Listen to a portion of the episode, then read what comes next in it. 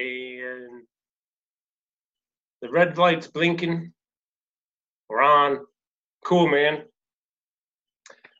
Hello, friends. Thanks so much for tuning in, for watching or listening, whatever platform you're on. My name is Carl Sterling, and uh, today is a really special interview for me for a number of reasons. I'll give you the two reasons in order of importance. Number one, the gentleman I have as a guest is somebody who is an icon in the music industry, a legend in the drum drumming world, and a man I've been following since I think the days of Funkadelic back around in 1980. Man, I think when I first heard of Funkadelic, I was around 19 then. And that's the first reason is is because he's here with us. The second reason is tomorrow's my birthday, so it's kind of like an early birthday present. so I want to introduce my guest, who is uh, I'm so grateful to have you with me. Uh, he needs no introduction. His name is Dennis Chambers. Thank you, Dennis. How you doing, my friend? I'm okay. And yourself? I'm doing really well. You hanging in okay with all this COVID stuff? Yeah, I, I just stay home. Uh, the only time I leave this house is when I do, uh, when I have to go to my doctor's appointments and stuff like that. That's that's the only way you get me out the house. Or I, you know, go out in my backyard. I got a nice little piece of property. Oh, that's cool. That's cool, man. So home for you is Baltimore, right? Well, it's Randallstown. Okay. But I tell everybody Baltimore because people know where Baltimore is. If you say Randallstown, then you're gonna have to explain it. You know. Yeah, it's kind of like where I live, Baldwinsville. yeah, right. Near Syracuse, but uh, yeah, man, Baltimore's man and Philly has cranked out some amazing musicians. I know you yeah. and I both knew Wilby Fletcher. I used to hang out with him and uh, take lessons. Actually, he was up here for a while. Um, you knew Wilby, right? Yeah. Yeah. What a great guy. Yeah. First, saw, I, I saw him first when I, he was McCoy Tyner, and I lived in Chicago for two years, '82 to '84, and uh, you know, that was it. I just was hooked on McCoy at that point. But uh, anyways, man, so I know we've been talking a little bit here recently, and I again I thank you for your time very much. Um, the, the our subject today is about success. So the reason I I asked you if you're cool talking about that is because in the eyes of many who admire you, follow you, and who you have influenced so much, uh, we look and say, man, Dennis Chambers, he's had a pretty su- successful career. And so I'm wondering, do you mind just kind of like talking about uh you know success, what what it means to you, what just anything you want to talk about that subject because to me it's an interesting psychology and everyone thinks of it differently. Yeah, I mean success to me is is to uh be able to, you know, pay your mortgage or your rent. Uh, success to me means uh, whether you, whether you could, uh, you know, sustain or sustain um, a comfortable lifestyle. Um, success means a lot of different things to me. Uh, you know, having being blessed with family, being blessed with friends, and uh, not stand on anybody's toes or, or have toes to be stepped on, um, and uh, go through life uh, just trying to make people laugh. Because uh, after all, we do need to, you know, we're we're at a serious time in life right now where people need to learn how to laugh more. However, you know, for Afro Americans, it's just a little tough right now you know, because yeah. of what cops uh, have got caught doing and the system, how they sweep it under the rug. Uh, yeah. Uh, but you know, to me, is uh, you know, try to eh, you know understand that as best as I can, and uh, you know, try to focus, uh, bring the focus to the most important things. Those who had something to do with that, uh, to be you know punished for. Yeah, you know it's um, I don't usually put a date verbally on my interviews, but right now it's June 4th, 2020. So we're in the midst of a number of things here. The primary two, uh, in, in order of how they have occurred, would be this COVID 19 pandemic, right? And that's really messed up a lot of things for a lot of people in so many ways, besides the terrible issues that can happen with your health. We have business shutting down, tours being canceled. I know you had a lot of uh, gigs scheduled, and you Yeah. have many, you have many scheduled, and you still wonder, right? We were talking the other day, like, are they going to happen? You don't know yet, right? And then uh, the terrible Minneapolis situation with the the the the, the, the terrible murder there, you know, and and how the protest has uh, occurred. Protests have occurred. Protests have occurred all over the country, and you know, I hate to see the violence, but I, I love to see the protest because it, I'm glad people are really coming forth and expressing a voice. And it's a tough time, man.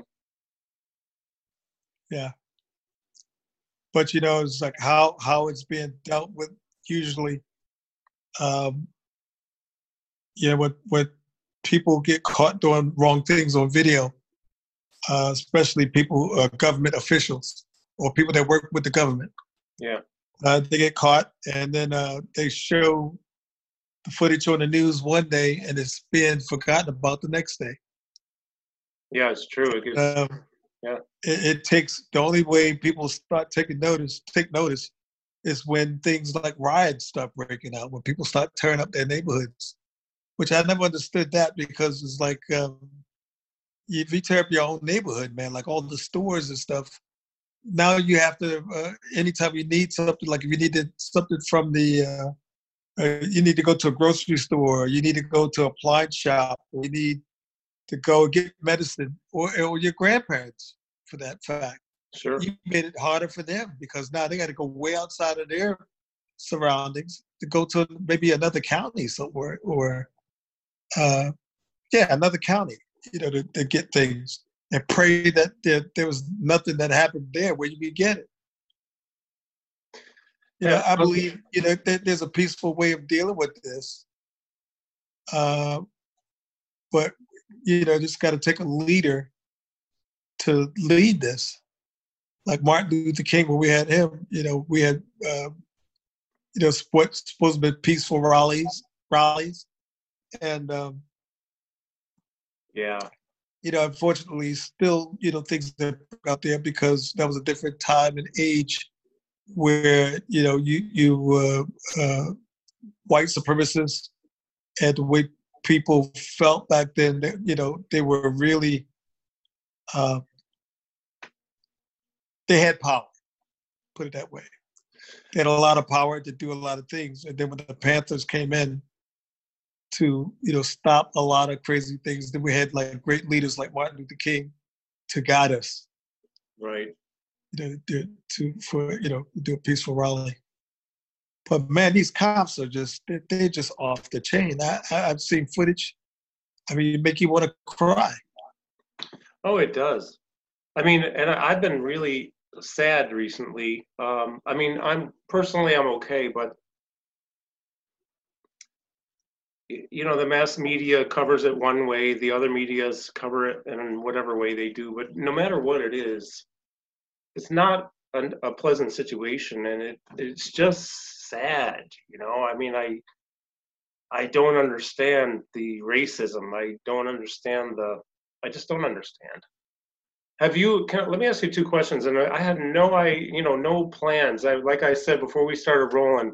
Let's be like jazz musicians. I hit record and we improvise, but I think it, it's relevant because uh, uh, um, have you? For two questions, in order of uh, just what I'm thinking. How are things in your area right now regarding the protests and any kind of, uh, let's say, destruction? And have you ever felt discriminated against because of your race? Uh, number one question: I, I live in the county. Uh, everything's fine out here, but in the city it's questionable.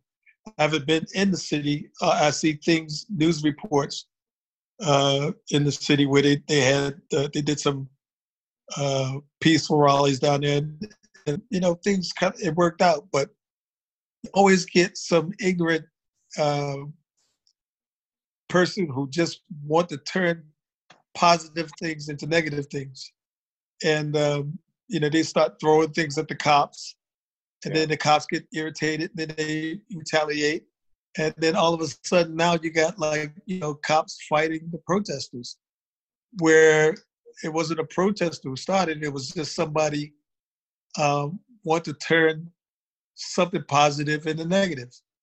Yeah. I remember one time, uh, uh, I forgot the gentleman's name who who uh, was murdered here, and a riot broke out like a couple of years back. And um, I remember the news guy, uh, the, the news crew was downtown, and um, the cops were throwing tear gas, and the uh, news reporter got behind his truck or around his truck so they could get air, you know, to breathe because they were coughing like crazy and stuff.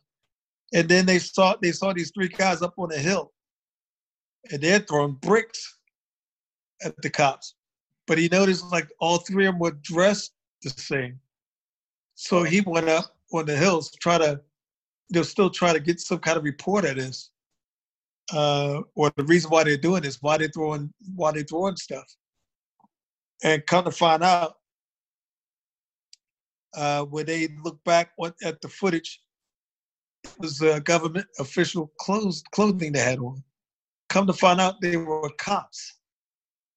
Wow. They were cops, but they were skinheads. Oh man. You know, and Yeah. therefore, you know, if it wasn't for you know like these guys up there throwing stuff uh, to to make uh, uh, you know you know, turn something positive positive into negative, you know, it would have been a peaceful rally. Because all the cops were down there doing it was just trying to protect the stores and try to keep the rally move, just keep it moving on. Yeah. And then something was thrown, you know, they kept throwing stuff, and then the cops just looked at somebody, you know, in, in the rally was just throwing stuff. These guys were way up on the hill, off the side, throwing down at him. You know, a friend of mine uh, who in DC, who's uh, I'm in the fitness and neuro rehabilitation business. I work a lot with people with Parkinson's and mostly Parkinson's and MS. But a friend of mine who's a trainer in DC on Northwest Connecticut Ave, you probably know where that is because you're Yeah. pretty close to DC. So she's Yeah. just a few blocks from the White White House. She sent me some. Uh, her name's Deanna. She's amazing.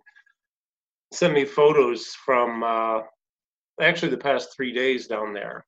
And again, we're June 4th right now, and it's, you know, there's some pretty seriously bad stuff going on between cops, tear gas, and peaceful protesters. Yeah. It's just really sad. It's really Yeah, sad. but you know, it's just so freaking hard when you look at the news and you see like uh, somebody's grandma being yanked out of their door. I don't know if you saw that. Where no, I didn't. No, I didn't see that. Yeah, it was this lady. She, I think she was like, I forgot her correct age, but she was a grandma, older lady, and the cops followed her home. Cops followed her home because she made a wrong turn somewhere, and they had some words, you know, when he pulled over, and she just, you know, thought she handled the matter and she took off. Well, the cops followed her home and call for backup and try to create another charge. And um, it ended up with she comes to the door. They snatched her out of the door and threw her on the ground. You know, or uh, you know when you start seeing videos where a cop is trying to handcuff like this big black guy.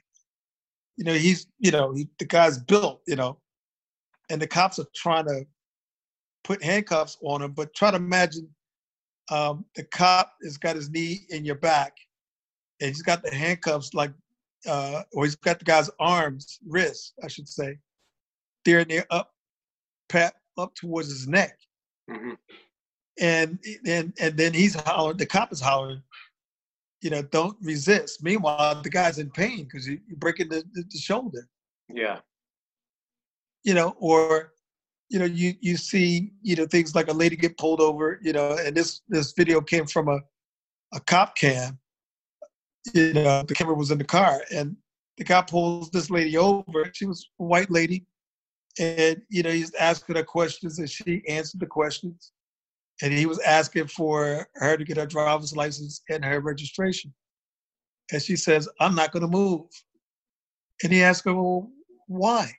And she says, "I don't want to get killed." He says, "What do you mean?" She says, "Well, you know, everybody know cops kill people." He says, "No, we just kill black people." Oh, jeez. You know, so stuff like that, and that's what I mean. Stuff gets swept under the rug. It's like the stuff that you don't see. That came from a cop cam. Yeah, it was from a cop cam.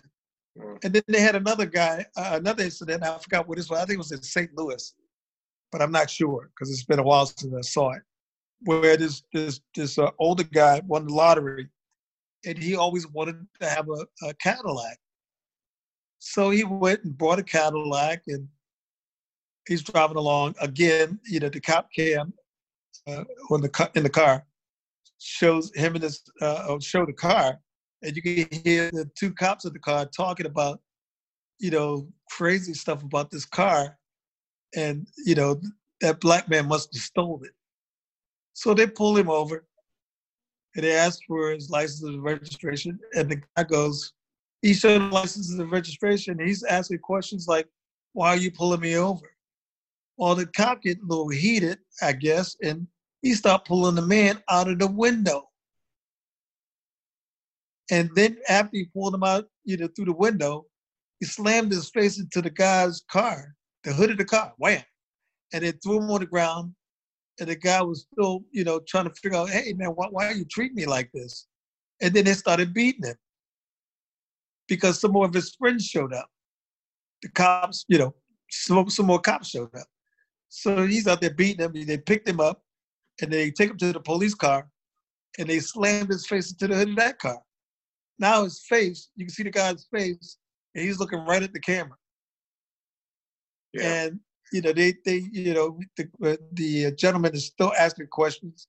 They beat him again and threw him in the back of the car. See, this is the stuff you don't see. Yeah. And, and and this is what sparked a lot of riots. yeah. And, and, and, you know, like when, when somebody, you know, make a statement like, you know, Black Lives Matter, and, and then all of a sudden you have people who turn that around.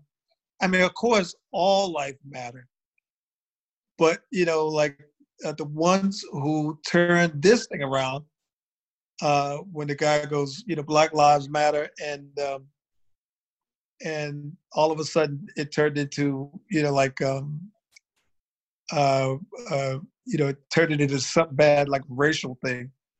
And it wasn't racial. It was like, well, look, first of all, you know, all lives matter. That's true. But however, you don't see white people getting shot by cops uh, or being mistreated, um, no. unless you're unless you're you know in a gang or something like that. But eh, you know, and then the president got involved. I'm going like, this is crazy, man. This is crazy. Yeah. you know, when, when it all started with, you know, the, the uh, football player, you know, didn't want to stand up during the, the national anthem. He just took Right. the knee. Yeah. Yeah. And it was clear as day what he said and what he was standing up for. But no matter what what he said and what he meant, somebody's going to turn that into something negative. I think it's one of the biggest problems we have is that, well, we have a lot of issues, right? But as a society, but one of them is people uh, misconstruing things and making it mean something that it wasn't meant to mean. Now they give it Yeah. new meaning, and then they it, it turns into chaos. And um, you know, this is a little bit different subject, but it's I mean it to be the same.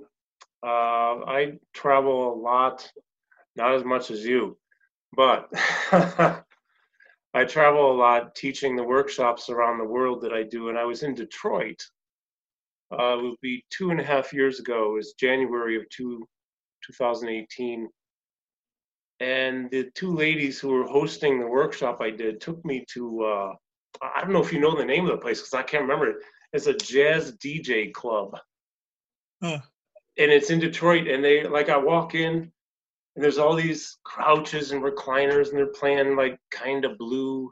They're playing Love Supreme. They're playing, you know, oh, and you could oh they were playing some bitches brew and some early McLaughlin and you could go up and request. It was all vinyl too. The guy's got a huge wall of vinyl. But on the side of the building,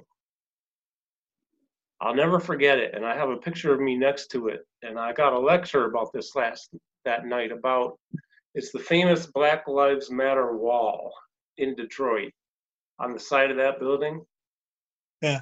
I was in uh, literally, Dennis, I was in tears because that was my introduction to the real history and the real struggles from the two beautiful black ladies. And uh, when I say beautiful, these their hearts, their souls, everything about them are they're amazing people who hosted me to teach my Parkinson's workshop. And when they took me there, because they know I like jazz, and they do too, it was probably one of the most memorable evenings of my night because of the wall and the club.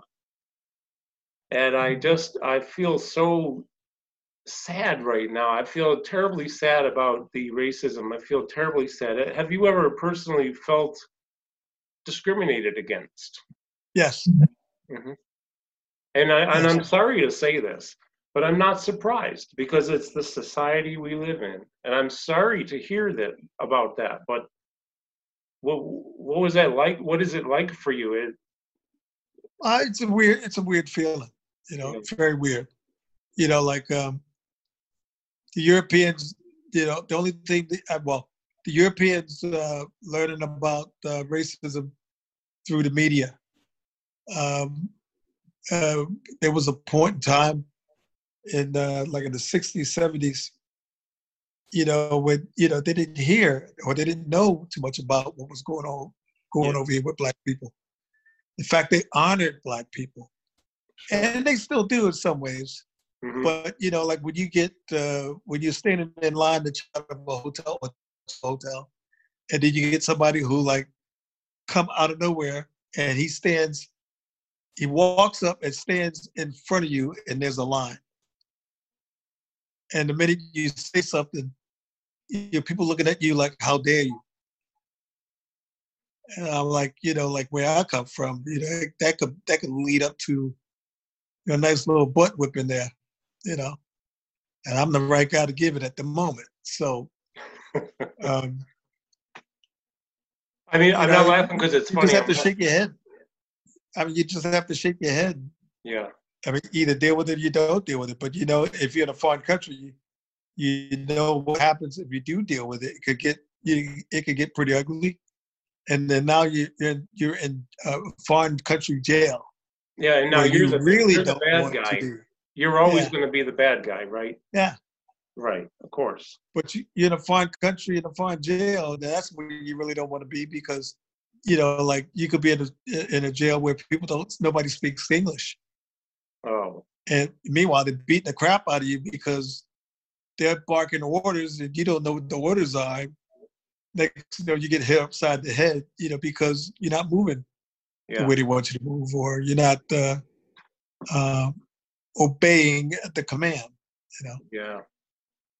I never. But yeah, I mean, but even here in America, you know, there's some some things where, especially since this uh, president of ours uh, took office, uh, start seeing that you know, people get a little bolder. They get real bolder, you know, with their feelings, and uh, yeah. you know, they, they, you know, you get people talk about, you know, with this president, you know, he, he's he's he's the president that's going to uh, make America great again. And I'm like, well, wait a minute, great for who? Yeah. Now, if you're not talking about all, it shouldn't be, you know, like great for for for whites. It should be great for blacks. It should be. It should be. He's going to make it great for immigrants. It should be all. So Yeah. you know, and what they're talking about is gonna, he's going to make America great again, meaning that white, you know, it's for whites. And it's like, well, well, when was things tough for you guys? You know, We're the ones getting shot at, or shot, or killed. very, very rightly so. That's true. Um, you know, I posted a couple things recently about that, and I got a lot of flack for it too. And I don't care. When I, because the the people who were responding to my posts were offended because they think I called them a racist. Basically, what I did is I said, if you vote for Trump, you're supporting racism. I think that's fair. Because when you gather the data, which I did, and I shared the verified data, it's true. His racism. All right. So when you look at that, if you vote for him, you're supporting racism. And I will have no part of that. So I had somebody unfriend me yesterday. You know, I, I feel bad, sort of, but I mean, I don't feel that bad because she's going to vote for him. Then she's a racist. That's just the way it is. And maybe Yeah. I'm being maybe I'm being unfair, but I don't think I'm being unfair. Yeah. I mean, I've been I've so I mean I I think I can talk with you freely. We don't know each other very very well, but I'm pretty sure we're on the same page here. I've been the only white guy in a band of black people. It was the best band I was ever in for a lot of reasons. I didn't even think about the race thing until somebody who is very close to me came up and said, I couldn't freaking believe it. I wanted to punch her in the face. You know, you're the only white guy in the band? Hmm, you're right. Does it matter? Jesus, come on. For God's sakes, I was with the band for like 10 years. So what? right. We made people dance. We made people move. We made people groove. And all that mattered is that people felt good. And we, we're still best friends, all of us in that band. I'm not in it anymore because I suck because I don't play anymore. But, but you know, the idea is, well, you get the idea. Yeah. Well, you know, it's an interpretation and and uh, how you perceive what information that you you get. You know, you got to be very careful. Uh, you can, you know, you just can't just uh, get information and just don't think about things before you blurt out or or respond to. A lot of things go down that you know, choose not to Yeah. uh, try to respond or you know try to get a reaction. I just look at it like as if um, uh, you know the truth is going to come out, and when people get tired of being mistreated uh, or or being misunderstood, when they get tired of that, they're gonna they're gonna respond. You know, but you know, Yeah. but they don't need to be uh, uh, as soon as somebody respond you know normally you have people they, they, they try to make you look crazy or you don't know what you're talking about or this never happened Yeah, I've been accused when I post about this stuff about going through some kind of schem- schematic gymnastics. Not actually sure what that means, but all I'm doing is telling the truth, and then somebody misinterprets it, or more likely twists it into what they want it to mean to make them look right, so they can vote vote for Trump again. And you know, actually, some of these people, I thought they were friends, but I don't know. it's getting really hard for me, Dennis, and I, I really mean this, and I no disrespect to anybody, but I'm going to be 59 tomorrow, so it's long enough of a life to realize that I don't really care what people think of me. It's not about me, anyways. No, nothing is about me. What it is is taking a stand for something, and hopefully, I've done my research and I have enough of it to come forth and say, look, this is bullshit. It's wrong racism's racism's wrong. And, and if people don't like me uh, you know it's actually okay. I don't need to be liked by everybody. That's not my job anyways you know? Yeah. But not only that you know no matter what you do in life there's always somebody who's going to hate or not like what you do anyway. Exactly. So you can't you can't please everyone. No, and if, when we try, and I used to do that, I was a one of those people pleaser guy, guys. That, you know, that's not our job. Just be who we are, be authentic, be genuine, and hopefully not be a freaking asshole and racist and prejudiced, and uh, you know, help people. Yes. It's about Yes. humanity, humanity. You know, help people. It's one of the things I love about traveling. You know, I haven't been to Africa yet. Uh, we're working on something for maybe Uganda. I don't know, but I've been to South America a lot, Europe a lot, Mexico. I love Mexico. I feel more at home in Mexico than I do in the United States when I teach. And oh, it's about humanity. Beautiful. Yeah. We don't need a freaking wall. Just saying. Yeah, yeah. In case you wondered, we don't need a wall. You know, immigration at the lowest ever, but whatever. Illegal, I should say, illegal immigrants. Um, so tell me, like, uh, right now, we're at, okay, June 4th again, 2020. Um, do you mind going back just a little bit? I have a couple questions I'm dying to ask you, Go if, for it. if you don't mind. And I didn't tell you I was going to ask you. What was it like working with John McLaughlin? Of Because I'll tell you, man, John, like first of I watched you play. and John and like Joey D or whoever. It's like, holy shit, man, what a freaking band. Yeah, playing with John. First of all, you, you can't play enough drums for. And I, I kid you not, you know, and, and and also with John, John knows more time signatures than than, uh, than many drummers. really? Oh yeah, because he studied Indian rhythms and stuff Oh, like that's that. right. Yeah, right. Yeah. And the minute he hears something, you know, something that captures ear or something, it it, it uh, or it takes him a minute to figure out. He, he busts up laughing. There's a video of us on YouTube where you can see him laughing off the stage, off the side. You know, like he's I've trying to dance. I've seen a video like that. Maybe it's the same one. Yeah. He's, I mean, yeah, I love that guy. He's like my brother, man.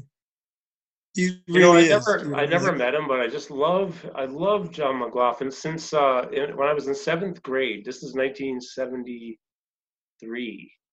My English teacher turned me on to Billy Cobham, Chick Corea, Return to Forever, The Headhunters, and Mahavishnu.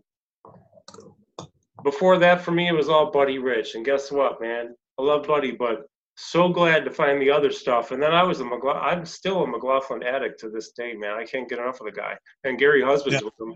How can you go wrong with Gary Husband, man? Holy crap. Yeah. And you and Gary are pretty tight, right? He's such a Yeah, beautiful, what a beautiful guy. Yep, that he is. I love Very him. talented. We've gotten to know each other recently, and it's just so cool. So yeah, that had to be really cool. What, what, Well, what- you know, the the cool thing is with, with John, um, when he sent you like these demos, you know, like we're working on a record or whatever have you. He sent a demo over, you know, because you know you're dying to hear, you know, some, you know, give me some idea what, what direction you want this thing to go into. And he sends over, he sends over a cassette or you know a DVD. I'm sorry, a CD and like you hear the song, and it sounds like first of all you hear like five drum parts going on at the same really? Wow, man. yeah. Oh my God. and, and I'm trying to figure out which which way he's going because they all make sense, you know. And uh, I call him up like John, yeah, I got the CD or I got the you know the content. Um, still a little confused. Which way am I going? He says, "Well, you got the CD." I'm like, "Yeah, I got the CD, but there's like five five drum parts going down." He says, "My brother, just pick and choose. Just Oh pick and God. choose." He says, I, "I, you know, I wrote it. I wrote the song, but I'm I'm learning it myself." so you can you can take your own pathway then, Oh yeah, and that's never he told you. right? yeah. He never told you what to do. He just, you know, if he hears something that he don't like, he'll he'll you know ask why'd you do that or or explain that. You know, so, so he can try to understand it, or he's going to reject it, you know, fully. Yeah. But he never he never told me what to do. You know, he didn't tell any of us what to do. There, there's a cut on an album. I don't know the name of the album, but I think it might have come out in the early 2000s. And all I can tell you about it is you're on this cut, and Michael Brecker's on it, and it's a McLaughlin oh, yeah. album. It is freaking burning. Yeah. I, I probably wore out the CD listening to that one. Yeah, you know, I got I have the outtakes um, of us rehearsing the song and oh man, um, how we ended. You know, because I I stopped and he's uh, you can hear him go like, "Why did you end it there?" And everybody started cracking up. oh man, And then we we went into something else. You know, that didn't end up on the record though. But yeah, yeah. So there's uh, there's video one of the uh, uh, instrumentation was you, Joey D, and John, right? Yeah. And then was there another band though? Weren't you with uh, a, ba- a bass? yeah. I, I was, the Heart of Things. Um, that was Gary Thomas, Matthew Garrison, Jim Beard, Right. Okay. and Victor Victor Williams. Okay. Yeah, I forgot about that. Whatever. Okay. Yeah. Yeah. Yeah. That's beautiful. Um, I love that stuff. Yeah, I don't know the name of the album. I can't remember, but I think and I think it was like two CDs. It's you and I think it's Joey D. It's just a trio. Yeah. And I, you know, I've listened to that so many times because it's magical. I, I always felt like McLaughlin had magic about about him or within him, and then he brings it out of his players. Not what I don't know if it's individual or just the chemistry. The chemistry with you and and any McLaughlin incarnation was amazing. You know, I, I've you know playing with him. I, have seen him go through some amazing things. Like we uh, we uh, we were going to record, and we did record uh, one of the records in Japan at the Blue Note, and um, we played the first night, and he looked like he was in you know really terrible pain. The next night, Joey and I played because John couldn't get out of bed. He threw all the muscles in his back out. Oh wow! And uh, the third night, the last night, he showed up. I mean, we thought Joey and I thought we were going to have to do the, you know, do the show, you know, just he, he and I. John showed up, and um, you know, we're all concerned. You know, he's he's walking a little slow, um, and he's talking. Uh, but then I noticed when he strapped that guitar on and stepped out on stage, it was like he felt no pain. He was Oh. bending backwards, and I'm sitting there. I'm like, like you know, playing. You know, I'm not playing to my fullest because I'm thinking he's going to fall in the floor. You know, like you know, like you know, you know, be in more pain. You know, yeah, but you know, I've seen him where he, you know, he, he had cuts in his hands, and you know, like right where the cuts are when you play the neck of the guitar yeah. is where the strings lie right in it, especially if he bent up, and that's very painful. I don't know Oh, if you've God, experienced yeah. that. Yeah, And and he still he just plays right through it, man. yeah. Wow. And and every night every night when we played, it was like he's he's giving it he's giving it giving it yeah. It's honestly he gave it all his all he's got, right? Oh, we froze up a little bit here. Oh.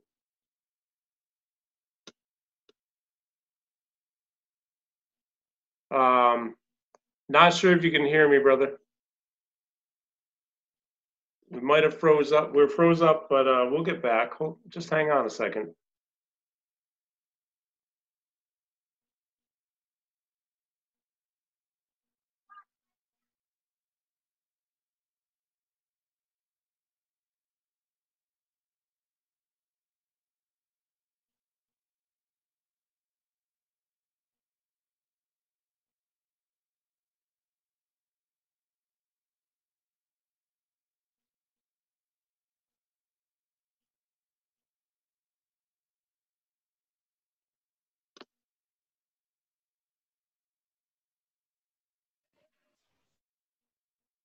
There we go. yeah. Sorry about that. I don't know what happened. It's all good. Yeah, but he Wait. said, you know, you're you're playing for the gods, and and um, and when he when he made when he said that, I remember a few gigs.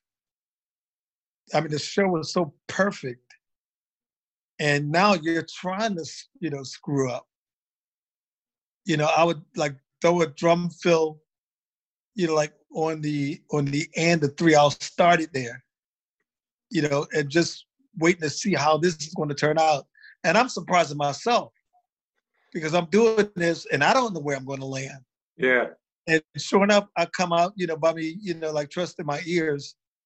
Um, I hear where John is, I hear where Joey is, and I'm playing like like way over the bar line, but on the other side of the beat, and still end up, you know, you know, came down on one. And I look over at John, and then I look behind me because this was at the uh it was a club in uh in New York. Um, and they closed it down now. Beacon Theater.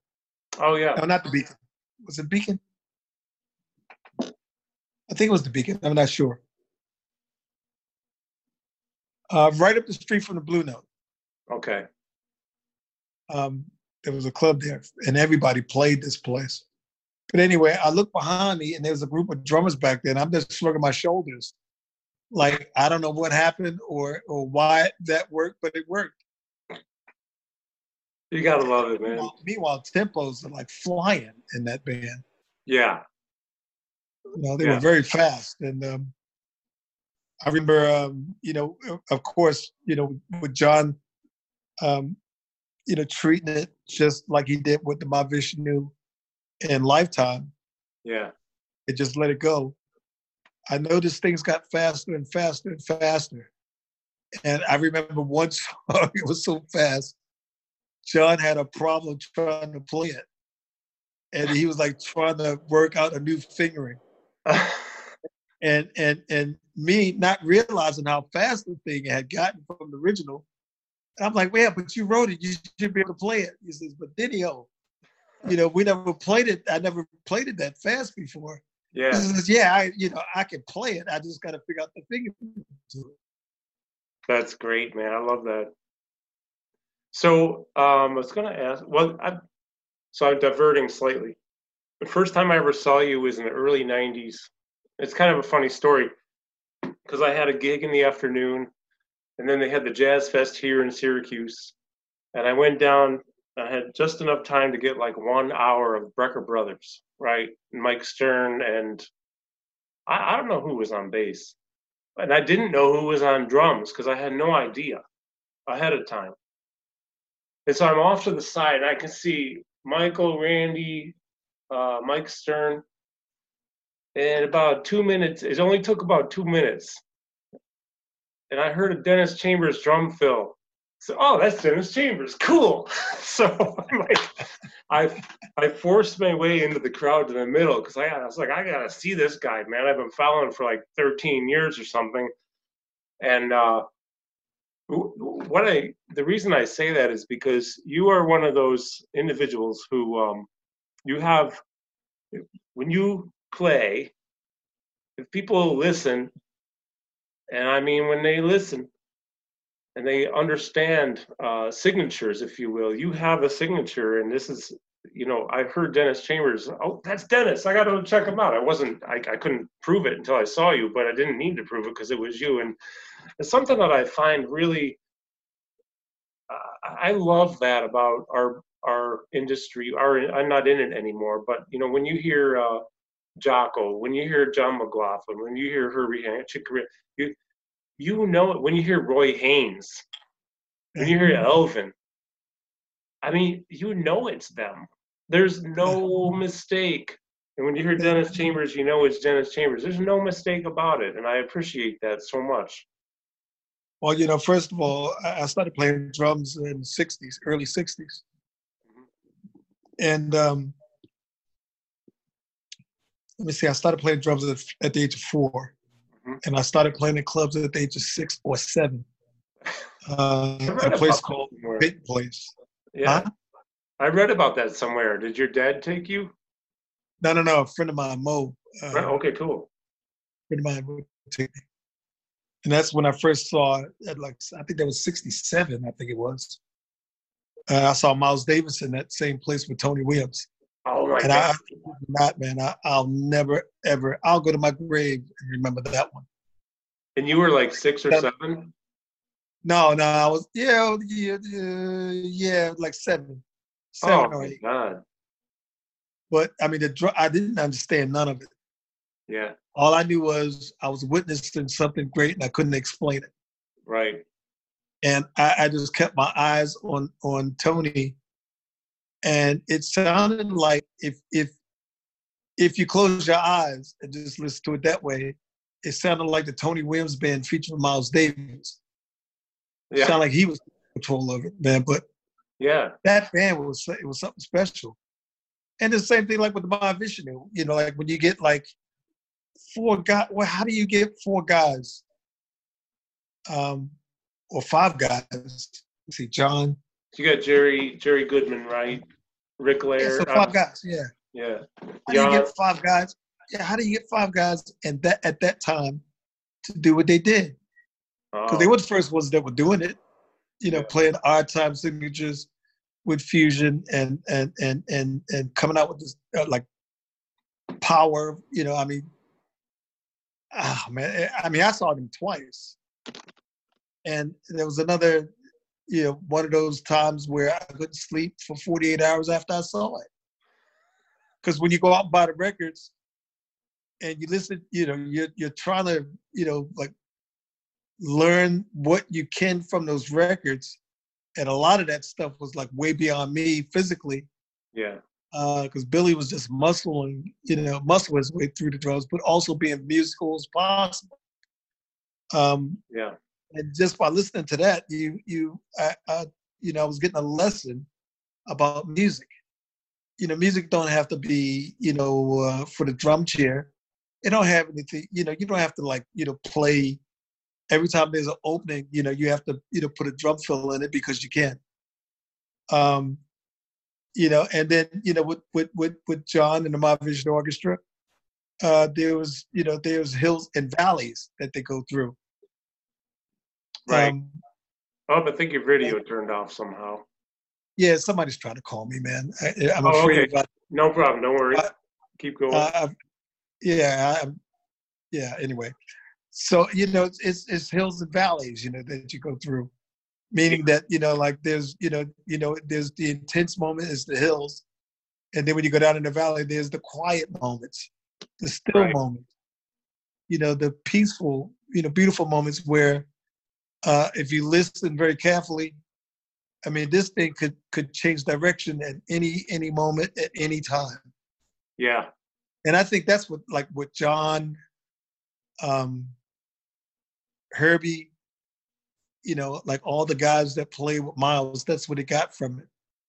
Because Miles was like that, and, and and I got a chance to play with Herbie, and I noticed. Um, well, let me tell you this: I was with Santana. Carlos had put a band together. I can't believe this guy's calling me back again. it's okay. Don't worry, man. Just keep talking. It's all right. Yeah, so uh, Carlos put this band together. We were we were playing at Montreux, Yeah, and um, the band was Chick Corea, Herbie Hancock, John McLaughlin, uh, Wayne Shorter, Ravi Coltrane, Oh, jeez. Steve Winwood over there. Um, and um, No slouches in that band. yeah, you know, I'm sitting there, I'm pinching myself, you know, Yeah, really. because right off the foot of my bass drum, I'm, you know, like my bass drum uh, is right at the back of Chick's head. But yet I'm looking over to my far left and I can see Herbie over there playing. Or Herbie, you know, he's sitting there, he's smiling the whole time, and his hands are like hovering over the piano or over the instrument that he's playing. Yeah. It's just hovering. And he just waiting for the right moment to play. Mhm. And then, but when he plays, it's like, oh man, it was the, one of the beautiful things ever. Something about her. And, and then when he start when he starts soloing, it felt like, you know, some people that he was comping behind or he came behind them, uh, after the solo, they said, you know, it, it almost felt like Herbie just ripped your pants down right in front of the audience. yeah. You know, he and I, I'm not nearly the musician of, as you are or anything, but I have ears and I can hear things and I can appreciate a lot.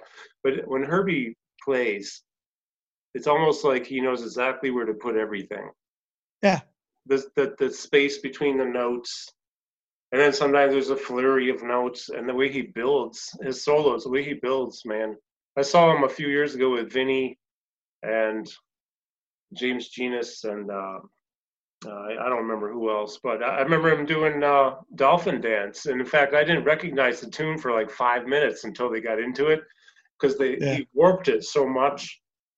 And then vinny was doing his thing and uh, god I, I actually have a bootleg of that and it really messed me up in a in a great way. I loved it because the imagination, the creativity was so off the charts. Man, that had to be cool. What other moments yeah. you had? I know we were talking before about what we were going to talk about. Um, are there any like just epic moments for you that you'll go to your grave and say, whether it's music or not, this was like one of the greatest things of my life or a great experience? Well, I mean, for me, it's it's all been a blast. Um, I, I, grew up playing with all the musicians, all the musicians, or the ones that are living anyway. I play with all the musicians I I, I uh, listen to and learn from. Yeah. And if those for for those that I didn't play with, um, I got to know some some of these people. Mm-hmm and they respect me as, as, much as I respect them. That's great, man. Yeah. That's great. So I never thought in a million years I'd be, you know, sitting there, you know, you know, elbowing my, you know, you know, shoulder to shoulder with Herbie or Wayne or yeah, you know, where Miles Miles would uh, you got Miles Davis calling you or Joe Zawinul calling you. And uh, did you work with Joe at all? No. No. I, you know what, man? I, I love Joe too much to, to work with him because I saw how he treated his musicians, especially drummers. He, you know, he treated them unfairly. Hmm. And um, uh, Joe, uh, when you play with him, he sort of want you to be his personal drum machine. And I think the only person that had freedom to do what they want, so to speak, is that drummer Paco Paco Sery. Paco Sery in France, right? Yeah, yeah. yeah. He was the only one that could, you know, he could do, you know, whatever he wanted with the drums. Um, but everybody else, pretty much, far as I know, it, it was crazy. And I loved the guy too much, and I knew that, um, you know, what I saw and what I heard, there was going to be, you know, some weirdness between us. Yeah, I, I so why even so why even venture down that road if you know that it's yeah, going to happen? That makes sense. Uh, did so you were? I know you did some um, a few years with Santana. What was that like for you? That was great, man. You know, like first of all, that band. Um, it was one of those bands that was put together and no matter what you threw at it, it never derailed. and um, you know, there were some moments, you know, where we had to go uh, sound check or rehearsal sound check, and Carlos would ask us to listen to, you know, like a couple of songs, and he wants to do them that night. Oh, so so now you're like you're backstage, you know, like listening to this thing, or guys who, you know, listening and writing parts down and all that stuff. Um, you know, we had those kind of nights, but uh, and then you know, by the time now the crazy thing is, by the time he play, by the time he wants to play this thing, is so far down in the set because the show is like two and a half hours long. Yeah, sometimes three hours. Um, where by the time you get to it, you'd have forgot how the song, what was the groove, you know, because you know you got like two two hours of music in your head, you know that yeah, you, right. that you had to remember and and and, and perform. Right. but but you know, but you know that band was you know was a very special band. I I thought. Yeah. And two unbelievable um, percussionists that I play with, which is Karl Perazzo and my brother Raul Rekow Rekow. Um, oh, cool. And then I had to like leave spaces, or I had to I had to learn how to play or to how to give Carlos what he wanted with with two guys and not getting their way. Yeah, right. Because I, I feel like music, music or or, or playing grooves, um, it should be a conversation, not everybody yelling, you know, during the conversation. Because if everybody yell, who's listening? Right. Right. So, and that's what made it work. I mean, because they were thinking the same way. So I was blessed with, you know, being that that band where I had two guys, or the three of us thought thought of this the same way. Yeah. You know, it's interesting. I was, um, I, I sort of know Mike Pope just a little bit, and we've communicated here and there over the years. And the last September, you were in Auburn, New York, like a half hour drive from me west with Frank Gambale. Yeah. Mike Pope. And um, Mike and I were talking after the show, and a friend of mine, um, Mike Cortese, was there. He's he says to me, "What's it like to work with Dennis Chambers?" Mike actually eloquently stated pretty much exactly what you just said about the Santana and percussionist situation, about how you don't get in people's way. And you somehow have a magic, you have a way of, and I've known, I mean, how can you not notice this with you? You draw people in, you, you bring them together musically into this singular musical statement. And when it's your, when it's your time, you go and you do your thing. Yeah. And I love that about you, man. I, I've always loved that about you. I remember also. Well, you know, see the, the thing. See, the thing for me is like I've learned uh, over the years. Um, I had to learn how to be disciplined because I, I, uh, you know, coming out of, you know, being young and immature, and um, playing, you know, like try everything is fast, just like what they do now. Everything is fast. Um, you know, playing. Uh, grooves is is too easy for me to do because you know I you know like I, my body is developed or I, I put myself put my body in a, in a in a position where um you know um, I have to or when I played at that time I had to like try to play everything I knew at once and and and try to um and try not to be tired you know, Mhm. physically. hmm And but if I played simple music, you know, it was like I'm sitting there, you know, looking bored and looking around and stuff like that. But then, you know, like some friends of mine here, uh, like Ruben Armstrong, Ralph Fisher, uh, Bob, uh, Bobby Ward, and and you know other drummers here. Um, you know, when I sit there and listen to them play, I learned there was beauty into you know like playing those things, playing spaces, playing two and four. hmm You know, and the reason why you know it was hard for me to play two and four because I done learned all this stuff, you know, all these time signatures because that's what I was listening to. That's what I was into. Yeah. But you know, and and and lost the beauty, you know, about you know about the ears in space. I understand. and and and and and, and um, in the 60s 70s one thing i noticed that music is is totally different than it is now and i hate to sound like my my parents uh, but um music it was almost like it was like blasphemous to sound like try to sound like somebody Mhm. if you're going to play that instrument you got to find your own way have your own style have your own sound that's what you were supposed to be thriving for Mhm.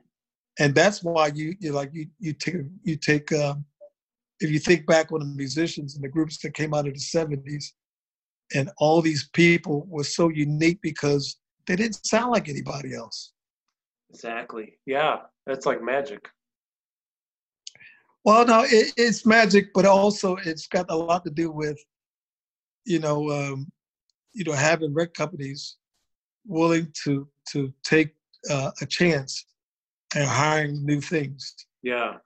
And Sure. instead of like trying to turn you into, you know, like the next, you know, like hit maker, Yeah. whatever have you.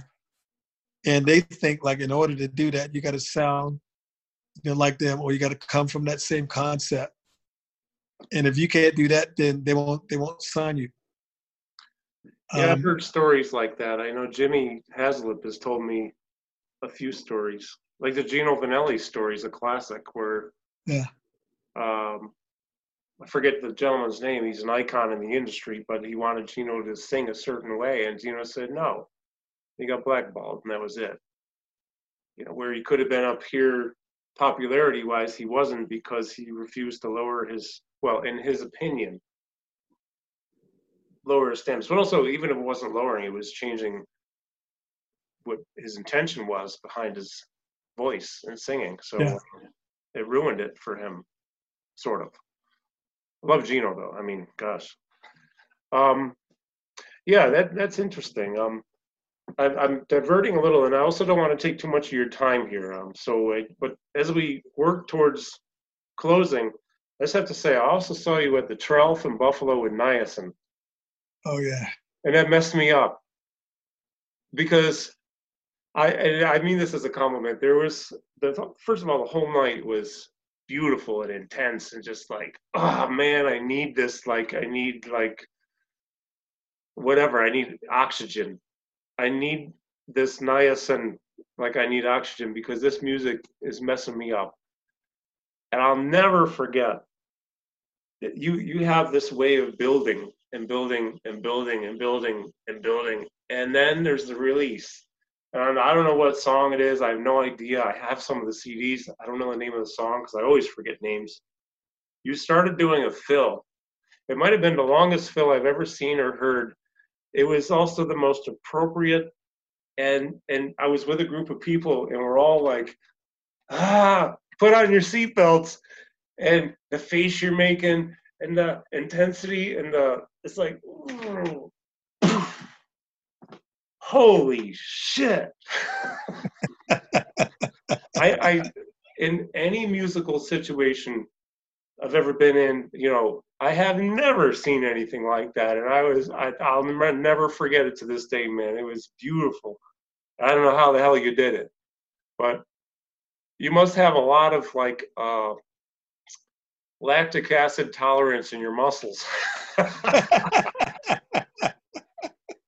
you can't do that kind of stuff if you don't have it in you uh, dexterity wise or you, you'll you'll you'll stop.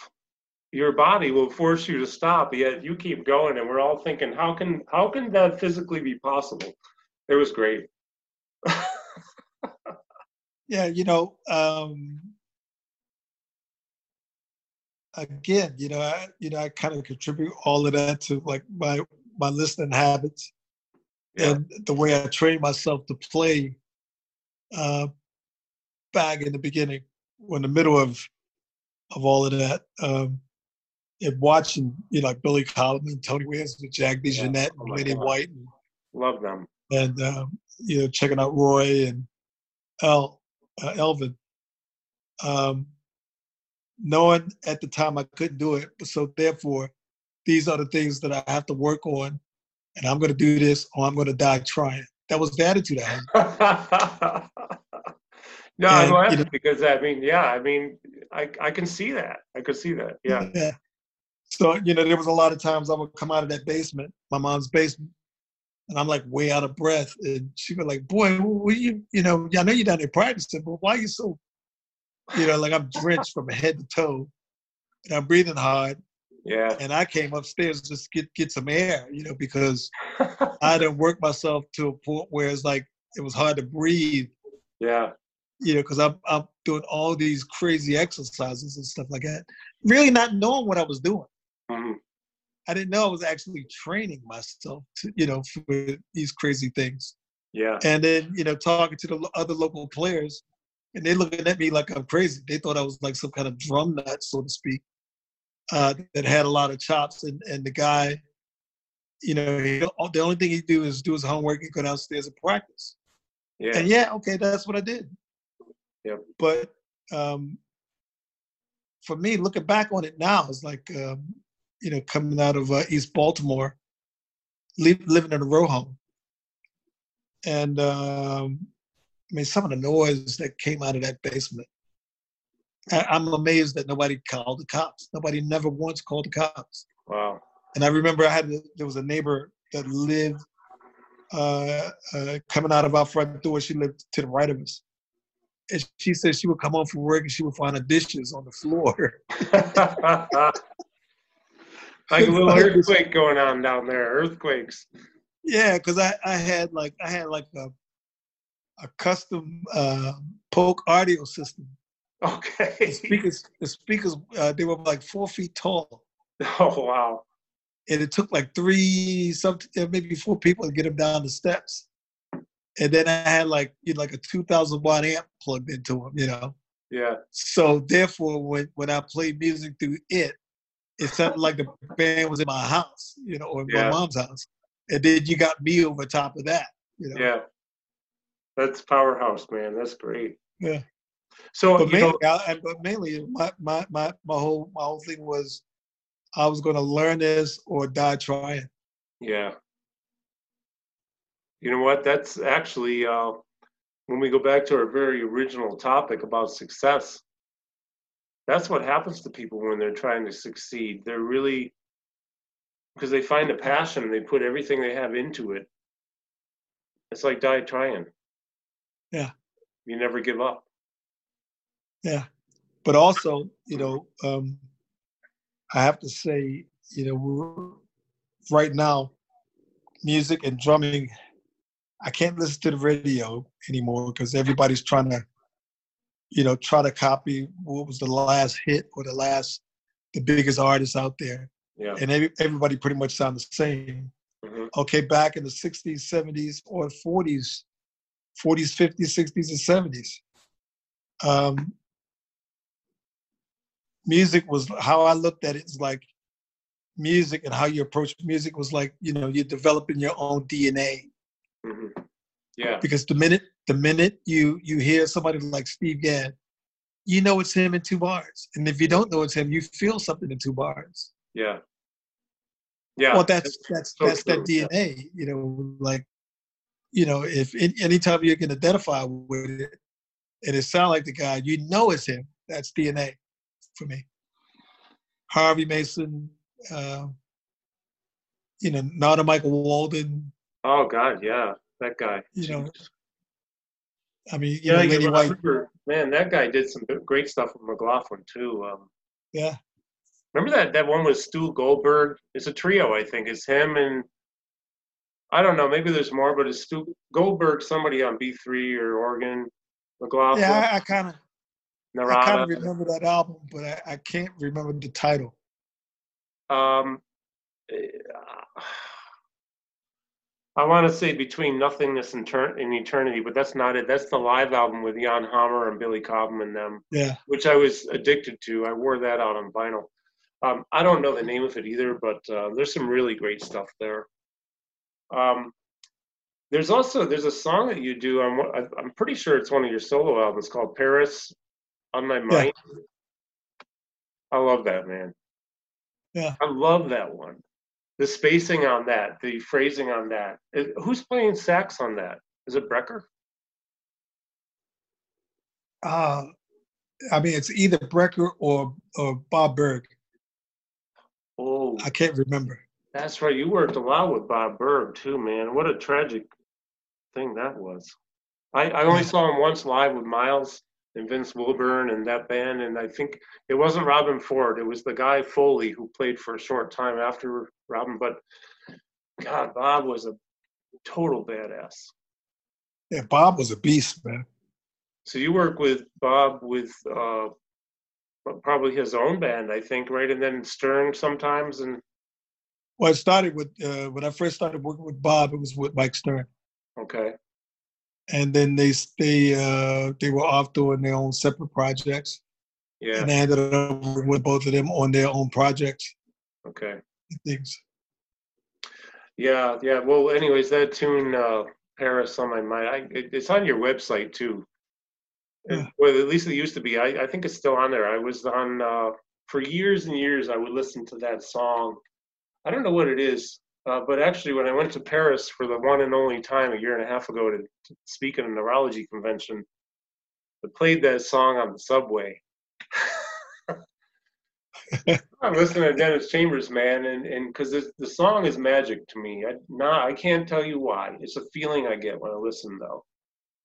Well, you know what? I you, know that song came from um, it's a John McLaughlin song, and it came from uh, Electric Guitarist record.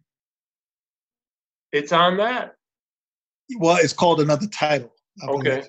Oh no kidding. And and it's it's it's it's arranged a little differently, but once you hear it, Oh, you, you know. I got to check it out. I actually have that on vinyl, Electric Guitarist. Yeah, I think Tony's on it a little bit, and Yep. um, Jack DeJohnette, yeah, Santana. Billy Cobham.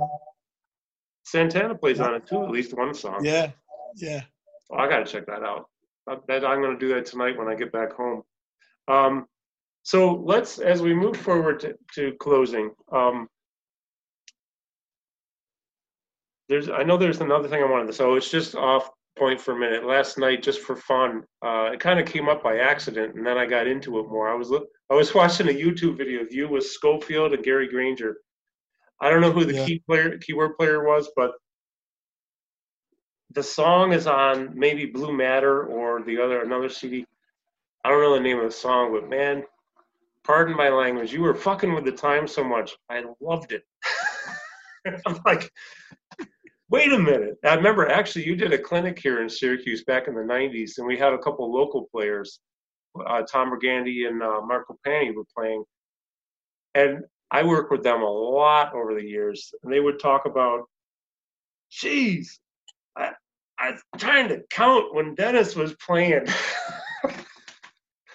but, you know, there's some magic about, well, a lot of magic about what you do from the simple groove to the space between the notes to the building and the building and the building and layers and layers and layers to the over the bar line messing with the time and it's all beautiful and i want to say thank you sir for all your the gift of everything you've given us over the years because you know you're one of my biggest influences. I i don't play drums anymore. I'm an adequate and decent drummer but i'm not great and i don't care to be great. I it also wasn't my passion believe it or not.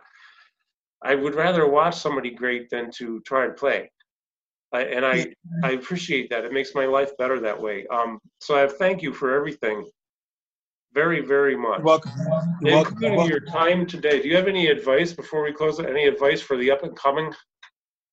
Uh, I, yeah, I mean, I wish that uh, the uh, the newer guys that would learn to, you know, use their ears more. Yeah. You know, and take whatever whatever you learn, you know, try to uh, pick your battles or pick your time and place when to pl- do these things. Yeah. Not to have to turn the song into, "Hey, look at me" show. Yeah, exactly. Hey, listen to me show. Yeah, you know, because, you know, I always try to tell people in clinics, you know, if you're the guy that's on the, when you walk into a room, you know, with four corners and it's a studio, or if you walk into a room and there's four corners and there's like, you know, 3,000 people out there. Um, um, you know, you have to, you know, like, you know, play uh, you know, use your ears and play with each other and try to figure out like how can we make this work? How can we make this feel good? yeah, And, and, and you know, you know, I always said when you walk into a studio, for those who read music, uh, the first thing when somebody hand you a chart, um, you know, they hand you the chart. The first thing you see is says drums. Don't say Steve Gadd. They don't say Vinnie Colaiuta. It don't say Dennis Chambers. It don't say whoever the, the drummer they, that person like. yeah, It don't. It just says drums, meaning that if you could cut this track, you're the guy. hmm but just because you know you have these facilities that you could do all these crazy things, that don't necessarily mean that's the you know like you could do this all the time. Yeah. It's like you know like the of course I could do that with John John McLaughlin. Um, well, the gig would call for it though, right? Yeah, yeah, because Yeah. they get called for it, Yeah. and and and you know like with Scofield, you know it was the same thing. Um, but you know like when I played with Steely Dan, that's when you got to turn that turn that water spec spigot off. Exactly. Yeah. You know Yeah. now you got to play, you got to sit and play, um, a a play some music that feel you got to make it feel good, and then you got to make sure you can hear everybody because that was a big band. I think it was like three horns, two guitars, two keyboards, Yeah. bass, percussion, three vocals, and drums. Right. So I have to pick and choose who I wanted in my monitor and who I rely on to do certain things with. Right. And um, um, so you gotta you, you just have to learn, you know, you have to learn how to be disciplined to turn things on and to turn things off. Yeah. Well, you're the master of that. Well, thank you. Yeah, people need to emulate you in in that department, and you know, be themselves, but also learn from your what you your words right now, and from how what you do when you play, because uh, you're always playing for the situation, not for you. Yeah. You know, when I saw you with Gambale last year, it was really interesting because um, I'd never seen Gambale with his own band. I see him with Chick. That was it. And uh, you know, three, four times with Chick Corea and that group, and uh, it was really fun to see him. I, I enjoyed his music. Uh, I'm really glad you were with him. What was really cool is uh, how you just handled that whole situation, and it's like, like Mike Pope. Mike Pope said afterwards, he says he's playing for the situation, Yeah. and he draws us together, and that's that's a job of the rhythm section. You know, pull, make it feel a certain way, make it feel the way it's supposed supposed to feel for the situation. Yep. Well, listen, man, uh, we've we've gone over by a lot more than we were going to. Thirty minutes max. I actually meant it because I really didn't think we'd be talking this long because I didn't want to take that much of your time. But at the same time, thank you so much, Dennis. You're welcome. Yeah, I really appreciate it. If you don't mind, for literally one minute afterwards, hang with me. I'm going to end the recording in a second, but uh, I say this thank you. And tomorrow's my Okay. birthday, so what a great birthday present. Where's the Happy early birthday. Thank you, man. Thank you, man. So, thank you, and uh, uh, yeah, hang with me for just literally one minute. Um, people, I hope you've enjoyed this. I certainly have enjoyed this very much. It's been very interesting, insightful, and um, appreciate you watching and listening. And thank you again, Dennis, my friend. Welcome.